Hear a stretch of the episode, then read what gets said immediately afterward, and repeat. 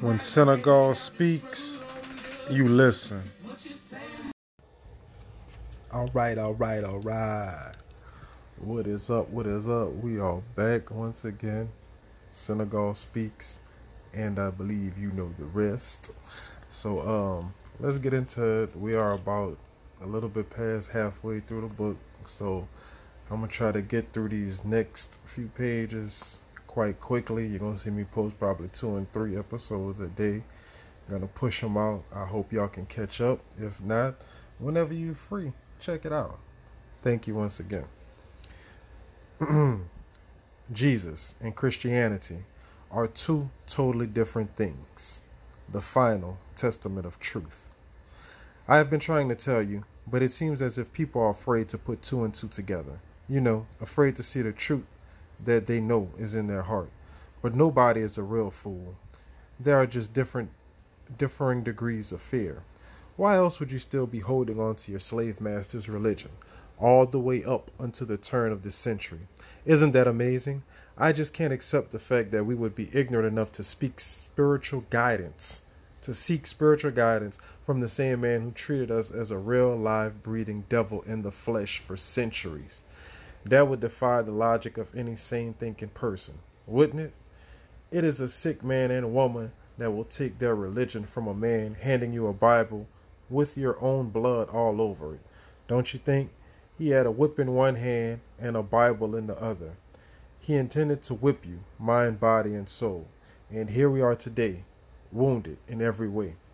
He said it was against the law for us to actually learn how to read the Bible, but we would just have to trust him to tell us what it said. Preaching the freedom of God on a slave plantation.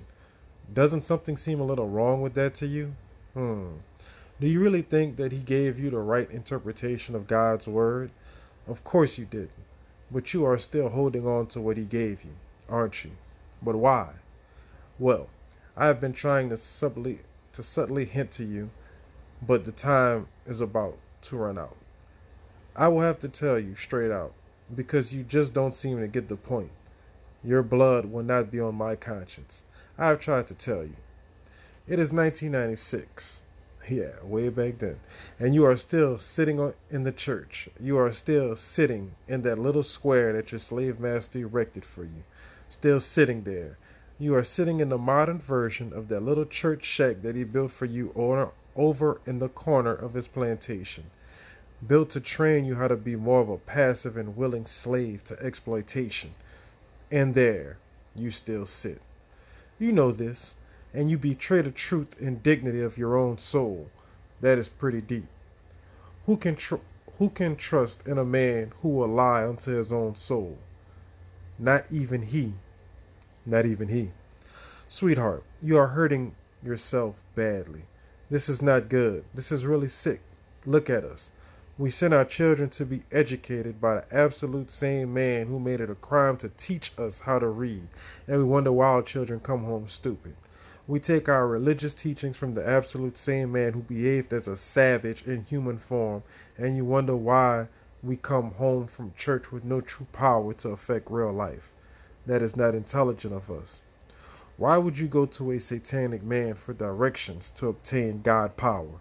And why would you send your children to be mentally uplifted by an oppressor? Well, what kind of sense does that make? That is an oxymoron. Betraying your own soul, you have become a walking oxymoron and a living contradiction. You call yourself getting the truth from a historically proven liar. Contradiction, oxymoron. I hate to have to break this to you, but you call yourself a in Christianity work in Christianity worshiping Jesus, and Jesus himself was not even what you call a Christian. There was no such thing as Christianity. I'm sorry, there just wasn't. What you know of as Christianity was created by a Roman Empire named Constantine, 200 years after the death of Jesus. You historians out there, help me out. Isn't that right? Ask your white man. He will tell you. He just never taught you. He just never thought you would have sense enough to ask him. Check your encyclopedias. Jesus did not teach what you know of as Christianity. This is the European's version of a religion that he stamped into the righteous name of Jesus on. The young man clearly handed you a Bible that said King James Version. That ought to tell you something. He wrote his version of some holy scriptures. They took original scriptures of truth and made them interwoven with falsehoods. The truth is there to attract you, and the falsehood is there to entrap you. You are attracted by God's true word, but then you are enslaved by the philosophy that this devil builds around that word. This is why you can talk to God, but are powerless to live God. Your slave master designed it that way. You have been master minded. Beloved baby, precious, sweetest hearts, you got to let it go and you got to give it up.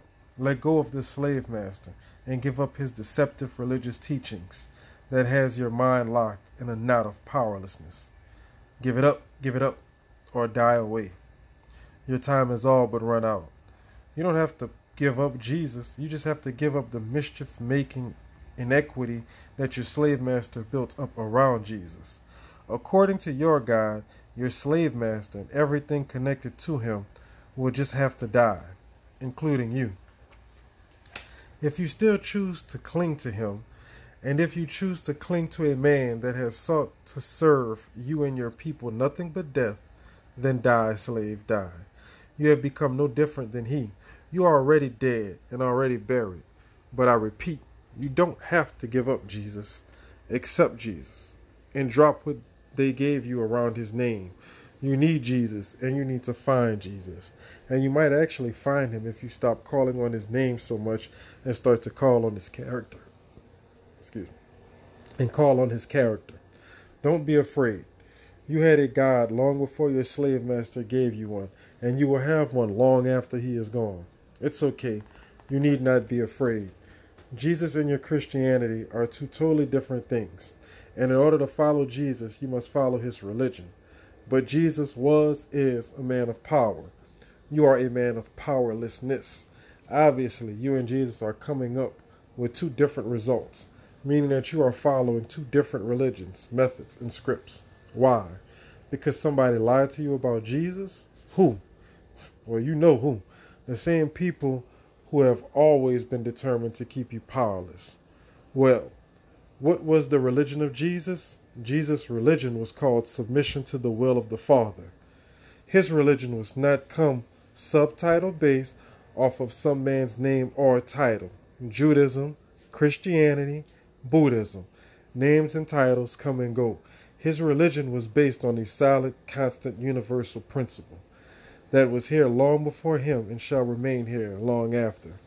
That universal principle, again, is submission to the will of the Father, the Supreme, the one God, the sovereign of the universe. Now, in the original language of the land that Jesus lived, what would have called this principle and way of life? Would he have called it Christianity? If not, then what? Read on, and you will find out. I have to say the truth and let you decide what you want to do with it.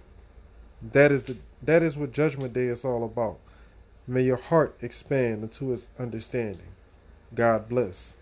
Peace, King. Um basically it's ironic because I always speak about this. It's something that I found funny since I was a child. Like, slaves had a church on the plantation. So that means that same book we read not of now, we was reading out of when we were slaves. Think about that. Bonkers. Blows the mind. If you haven't thought about it yet, it should blow your mind. If not, I don't know where you're at, but I hope you get there. So that's it for today's reading, or this reading, I should say. And um, stay tuned with the page. Like I said, gonna be dropping probably about three a day for a while. So stay tuned, stay focused. Love you, be inspired, be the best you can be. Peace.